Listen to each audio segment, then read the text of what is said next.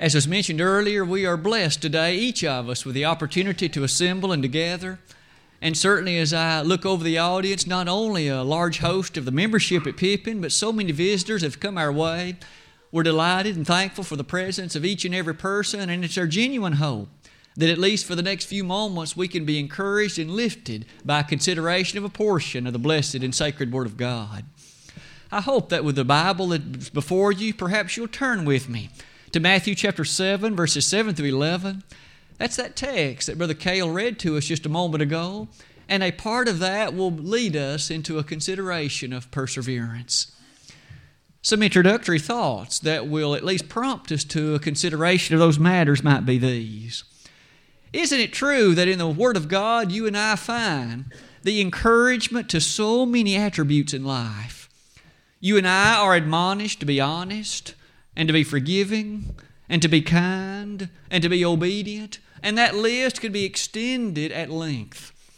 It might well be that in 2 Peter 1, beginning in verse number 5, we have an additional listing that will move us in the direction of at least a part of the lesson today. And beside this, giving all diligence, add to your faith virtue, and to virtue knowledge, and to knowledge temperance, and to temperance patience and to patience godliness, and to godliness brotherly kindness, and to brotherly kindness charity. For if these things be in you and abound, they make you that you shall be neither be barren nor unfruitful in the knowledge of our Lord Jesus Christ.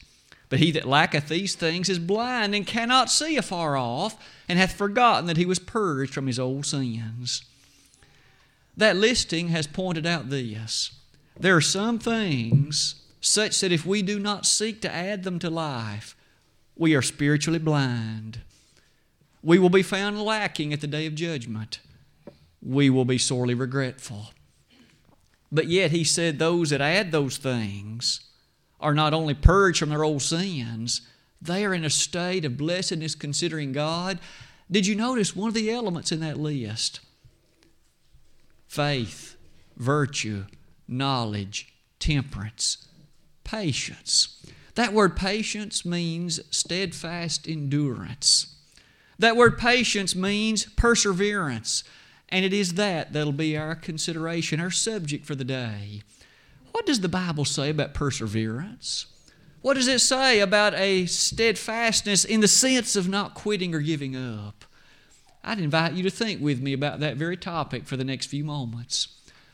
I might suggest, in light of those next matters on that slide, we live in an age and in a time when, quite frankly, it's more challenging to be perseverant, isn't it? Isn't it true that our society, by seemingly its very nature, we've got computers seemingly that'll give us answers, at least if you know what to do, quickly. Our bosses and our job personnel demand things ever more quickly. They don't want you to persevere in terms of taking a long time to develop the answer. They want it so often quickly. In the circles of education, isn't it the same?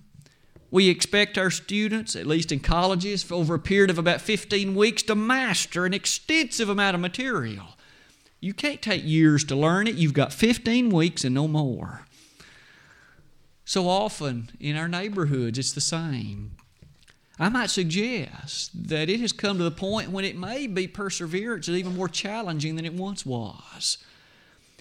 It will be of value to us to ask, what does God say about perseverance? Because isn't it true?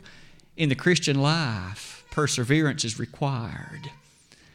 Let's devote the rest of our time to thinking about perseverance. And maybe we'll prompt and begin that study in the following way.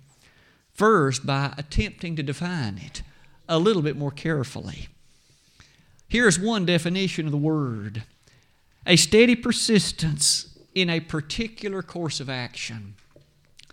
Perseverance has to do with a continuance, a steady willingness to persist until the job is completed. Some might state it like this not quitting. Some might say it like this don't give up. Some might say it like this a willingness with determination to pursue until the final result and the final course is known. I'm sure that many of us have, can recall circumstances in life when someone encouraged that of us. Maybe it was a teacher, Maybe it was an athletic coach of some kind who encouraged us to our very best, knowing all the while that great persistence would be required. I believe as we move through the lesson today, we'll find that the Bible has a fair amount to say about perseverance as well. As you move near the closing part of that opening slide, I would invite you to look with me at just a few of these verses.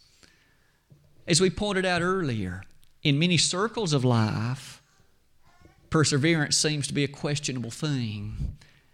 With God, it must not be questioned. If you and I lack perseverance, if we lack persistence, if we lack stick to itiveness, as perhaps some older folks would have said it, then we need to remedy through the power of God and the teaching of His Word that shortcoming. Look at these verses. You might want to turn with them and cast the spotlight upon them as we listen to God speak about perseverance. In the second chapter of the Roman letter, as Paul addressed the congregation in Rome, in verses 6 and 7, he had these very telling statements to make. As he spoke about the nature of judgment, he said, speaking of God, who will render to every man according to his deeds. And that alone is a dramatic teaching, isn't it? Every individual receiving that which is the just recompense of his or her deeds. But then the next verse to those who by patient continuance in well doing seek for honor and glory immortality, eternal life. Let's pause there. Paul made reference to those. There are some who, by patient continuance in well doing, it's very interesting the way that Paul brings that statement before us, again, with the leading of the Holy Spirit. Patient continuance. That word in Greek has to do with perseverance. It has to do with a prompting consideration of determination until the task is completed. God says to those that persevere, with that perseverance directed toward honor and immortality and glory, eternal life awaits for them. Now, might I ask, all of us, I'm sure, have a strong desire for eternal life. We want to entertain the entrance into heaven. We want to be blessed with the glory that shall be ours and those there that enter that glorious place. But yet, Paul here affirmed that perseverance is a required matter if one is to arrive at that place. Are you and I as perseverant as we ought to be? Are we too quick to throw up our hands and say, I won't or I can't? Are we too quick to say, I don't have enough nerve to stick with this? It's just too demanding. It's just too hard. You'll notice one of the statements at the top of that slide. When things seemingly are smooth, perseverance is not as challenging, is it? But you'll notice that perseverance also is that state even when difficulties are challenging even when obstacles are enormous, even when resistance is substantial. Sometimes, isn't it true that there are problems in life? Perhaps our health, perhaps the circumstances that have come our way out of no particular choice of our own, and they make matters difficult and hard, and yet we still must be perseverant with respect to the things of God, mustn't we? As you can see at the very cl- closing statement of that slide, there are more verses that we might in passing consider.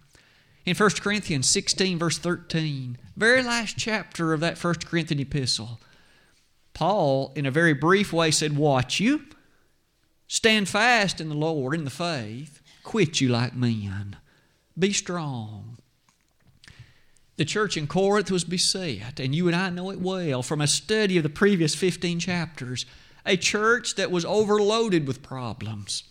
They had questions about divisions. They had questions about how to partake correctly of the Lord's Supper. They had questions about spiritual gifts. They had questions about the resurrection. They had questions about going to courts of law, just to name a few. Paul said, stick to itiveness, perseverance is a matter of sore and required need. That hasn't changed, has it? In Philippians 4, beginning in verse 1, Paul addressed the church in Philippi, and it was to them almost identical language was stated stand fast in the faith. When you and I give thought to this matter of perseverance, At this point, we have sought to appreciate the Bible's requirement of it. Let's move a little bit beyond that, though, and ask in what specific ways must you and I be perseverant? One of the first ways is this one being a, disciple of the Lord, being a Christian, places upon us a requirement as it relates to perseverance in the Word of God. Many of you right now are holding a Bible in your lap, or you have one perhaps at your side. Perhaps you have a number of them in your house. Maybe you carry one in your car. Maybe you carry one in your pocket so that it's with you all the time. When you think about the Bible, you'll notice that one of the specifics of perseverance is we must be perseverant in this book. Let's see if we can develop more carefully some of those thoughts in this way. In John 8, beginning in verse 31, Jesus, in speaking to some of those in his own day, very interestingly said, If ye continue in my word, then are ye my disciples indeed, and ye shall know the truth, and the truth shall make you free. The Lord stated at the very outset of that statement the following If you continue in my word. There were those of that day whom the Lord then urged and suggested, and surely He admonishes all of us toward the same. But He does leave that choice for ourselves, doesn't He? He won't make you or me be consistent and continuing in the Word, but if we are to be pleasing to Him, He demands it. Do I continue in His Word? Do you continue in His Word? That continuance might well be extended by this statement in 2 Timothy 3:14. On that occasion, was it Paul who addressed Timothy and even from an early age he made this comment about Timothy. He said that he had continued in the word from those early years in life. How special it is when we can appreciate our youngsters who participate in classes and from an early age the seed of truth is planted within them. From an early age, a respect for the Word of God is so powerfully and remarkably set before them. And they learn to appreciate that and that it has all the answers in life and it has the only thoroughfare that leads to heaven. There's no finer and better place that our youngsters could be than in a place in which the Word of God is honored, revered, and exalted so highly. If you continue in my Word, the Lord spoke that to adults. You and I, as older individuals, do we continue in this too? Do we still put ourselves in position of learning what it says and respecting that? Perseverance is demanded there. There are so many avenues in life that capture our attention. We're surrounded by computers and cell phones and iPads and iPods and internet, things that take our attention and capture it and move it in various and sundry places. And if we aren't careful, by the time we carve out all of the hours that supply those things, how much is left for this? May we ever make sure that we don't root God out completely. We are complete in Him, Colossians 2, verse 3. It is such that it is in the Word we must be persistent and continuing. That perseverance is also seen in ways like this. There are some questions I've asked of each of us.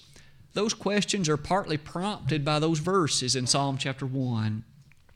Blessed is the man that walketh not in the counsel of the ungodly nor standeth in the way of sinners, nor sitteth in the seat of the scornful. But his delight is in the law of the Lord, and in his law doth he meditate day and night. And he shall be like a tree planted by the rivers of water that bringeth forth his fruit in his season.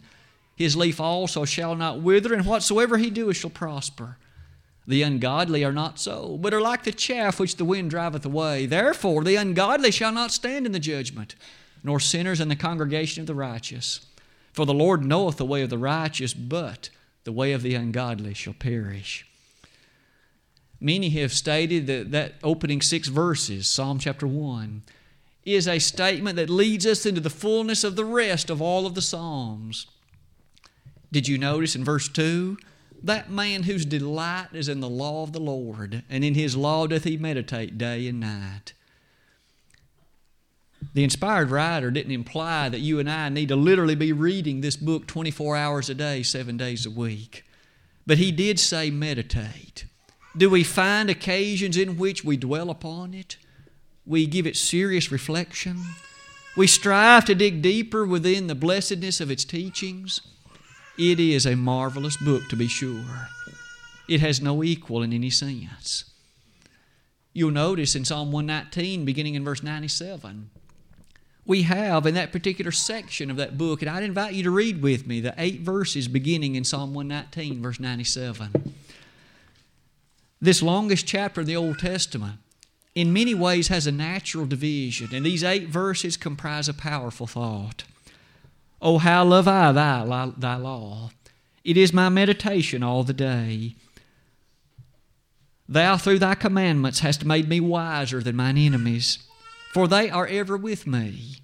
I have more understanding than all my teachers, for thy testimonies are my meditations. I understand more than the ancients because I keep thy precepts. I understand more. I'm sorry, verse 101 I have refrained my feet from every evil way that I might keep thy word. I have not departed from thy judgments, for thou hast taught me. Yea, how sweet are thy words unto my taste, yea, sweeter than honey to my mouth. Through thy precepts I get understanding, therefore I hate every false way. The psalmist in the long ago highlighted perseverance in the word, didn't he? When you give reflection to that thought, isn't it true that in that passage we learn this truth? That those who are perseverant in the Word of God receive the greatest of its blessings. Notice he said that he was wiser than many. He stated that he was more knowledgeable than many. And he didn't say that in an arrogant or haughty way. He stated that as a thankful and gracious blessing from his perseverance in the Word of God. There's even more, though, that we might and should say.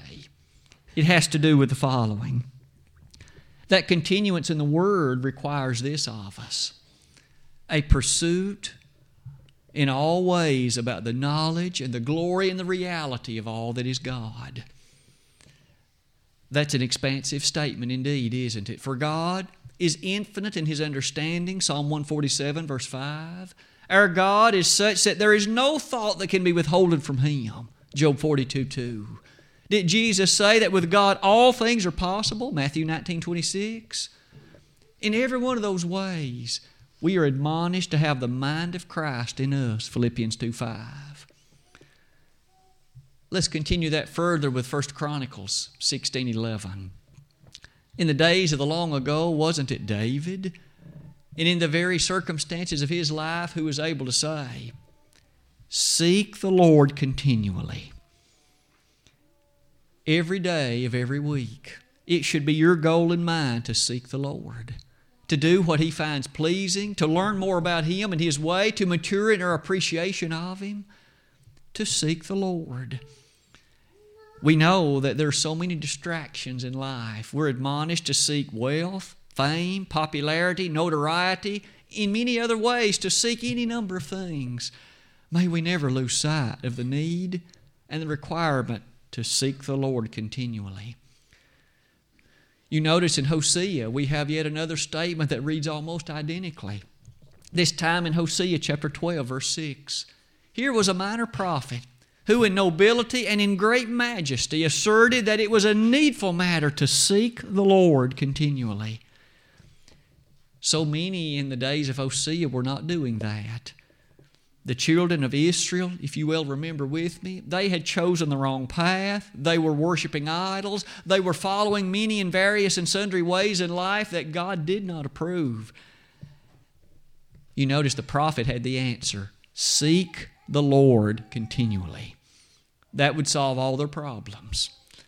Today, that will still solve the problems of America, It'll solve the problems in your life and mine if we will but turn to the Lord and let Him give us the proper answers.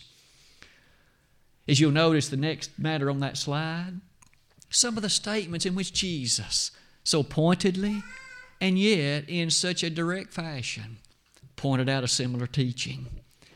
We recall in John 15 that rather famous description when Jesus said, I am the vine and you are the branches. Think about what that implies all the leaves and all the tendrils and all the features on that particular plant receive their nourishment. They receive their vitamins, their nutrients, their minerals, their vitality through the vine that provides them. Jesus said, I am the vine and you're the branches. You and I, without him, thus we see in verse 5, no wonder he said, Without me ye can do nothing. In verse 6, he said, Except ye abide in me and I in you. You'll notice there's that word if again. We are admonished, are we not, to abide in Him, to be perseverant in all ways, and to never allow our faith to wane, to waver, to be crushed, to never allow ourselves to become unfaithful. All the while, so many things in the world will encourage it.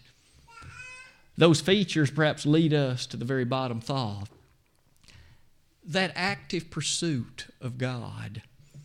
We'll highlight that more when we get to the next part in the lesson, but it seems from that point onward what an interesting consideration that is. Look with me at this, if you would. Let's use the remainder of our time this morning to develop more thoroughly that very passage that Cale read earlier. Please turn with me to the Sermon on the Mount in Matthew chapter number 7. On this occasion, as our Savior, made these statements about perseverance, it was stated in a way that begins like this. We recall those three verbs Ask, and it shall be given you. Seek, and ye shall find. Knock, and it shall be opened unto you.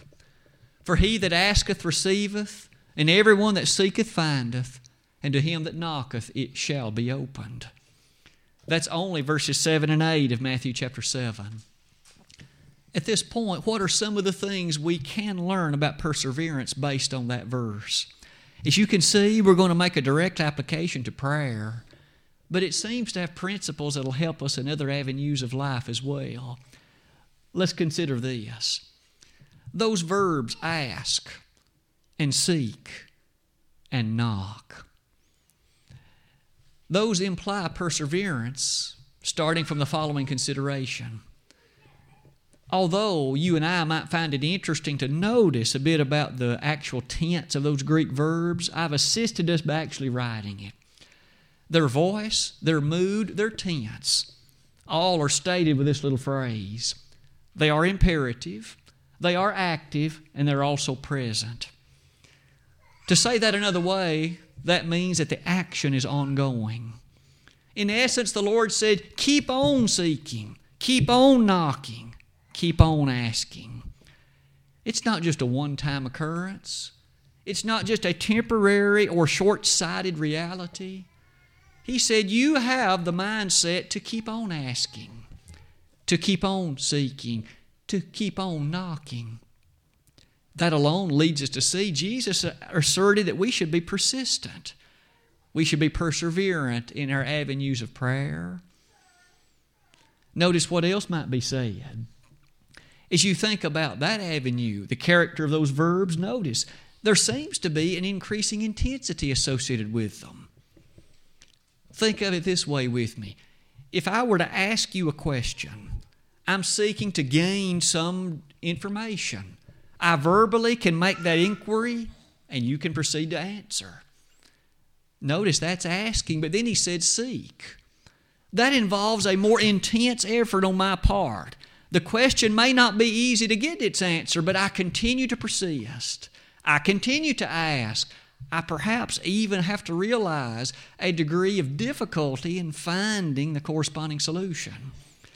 But even that is not the end, for then he says, knock. Now there's an active pursuit on my part. I perhaps have to go to a certain location and actually ascertain the character of the answer.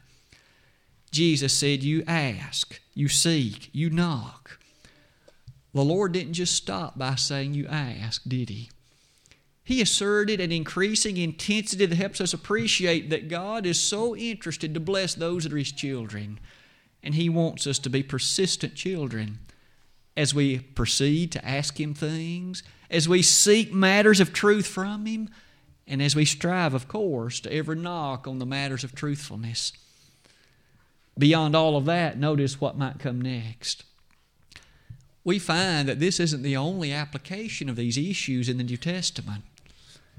For instance, in Luke chapter 11, we have a specific application to the arena of prayer. And there, the Lord phrased it like this You well know that if a particular individual, and you might remember this story with me, Jesus said, Suppose a person was already in bed at night, but yet his neighbor had a visitor, a friend to come, and he doesn't have any bread to set before the visitor. And so that neighbor comes to his friend, who is his neighbor, and says, Give me some bread, for a visitor has come my way, and I have nothing to set before him. At first, the neighbor says, I'm already in bed. I can't get up and give you anything now. It's too inconvenient. I'm already asleep, and so is my family. You'll notice, though, that Jesus continued by saying, Yet because he continued to ask, he continued to desire, he continued in his persistence, begging that something be given. Finally, the one gets out of bed, finds the bread, gives it to him you'll notice the Lord taught a lesson on persistence, a lesson on perseverance. Maybe you and I can apply the same. Have you and I, upon serious reflection, found something very desirable in life? And we prayed about it, but the answer was not forthcoming. And after a little while, we gave up. We quit praying about it. We quit seeking it. We quit pursuing it. Perhaps that was to our detriment. The Lord teaches us to be perseverant. He teaches us to continually ask if it is in our judgment of reflection from the Scriptures that that's a good thing and we continue to ask. We'll find in just a moment that God has a promise. In my prayer life and in yours, do we give up too quickly? Do we pray for our health? That God will bless us continually with that? What about praying for other things that we value so highly? May we be persistent. You'll notice yet another example is Luke 18, verses 1 through 8. This time, as the Lord stated another lesson about perseverance, here it was a widow. And she came to the judge and she said, Avenge me of mine enemy. The judge at first was unwilling to assist or aid her in any way, but she continually came she continually asked. She continually, in fact, made her presence known to him. And finally, just to get rid of her, the judge gave her what she asked. Now, the Lord wasn't saying here that God gets tired of us asking, but He was teaching about our perseverance. In fact, it was after these matters that at least Luke gives the version of what Brother Cale read for us earlier. Ask and it shall be given you. Seek and ye shall find. Knock and it shall be opened unto you. For he that asketh receiveth, and to every one that seeketh findeth, and to him that knocketh it shall be opened. We're admonished that God is interested in hearing our requests. He's interested in us approaching Him as any father is his own children. It is at that point that notice what comes next in Matthew chapter 7. What man is there of you whom if his son ask bread, will he give him a stone? Or if he ask a fish, will he give him a serpent? No loving father is going to give his son or daughter a snake when they've asked for something else because we understand a snake might be harmful. Depending on its kind, it could be deadly. We appreciate that a father's not going to give something that's harmful, something that's hurtful, something that in fact is deteriorating or decaying. So to here, verse 11 says, If ye then, being evil, know how to give good gifts to your children, how much more shall your Father which is in heaven give good gifts to them that ask him? I suppose as we come then to the last element in the lesson this morning, all of that challenges us to think then about this. Do we ask Him? How often do we then attempt to face these issues and matters of life and we don't ask Him?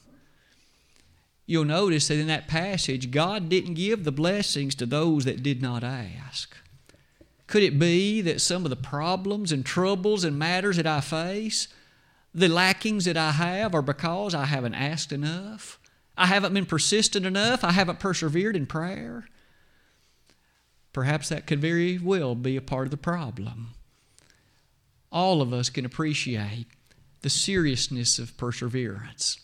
As you develop some of these thoughts with me, we notice that here our Heavenly Fathers, in their loving way, always desire to give us what's for in our best interest.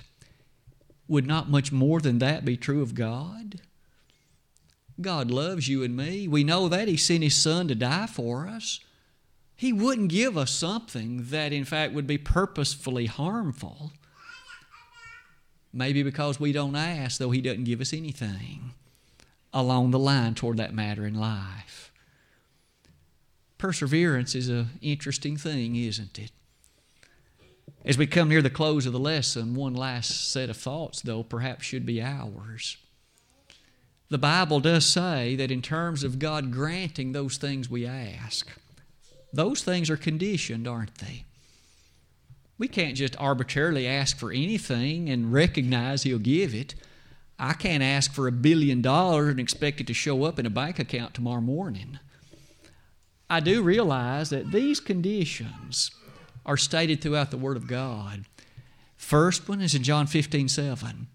Jesus there did say to those apostles, If you abide in my word and continue therein, then whatsoever ye shall ask, it shall be given.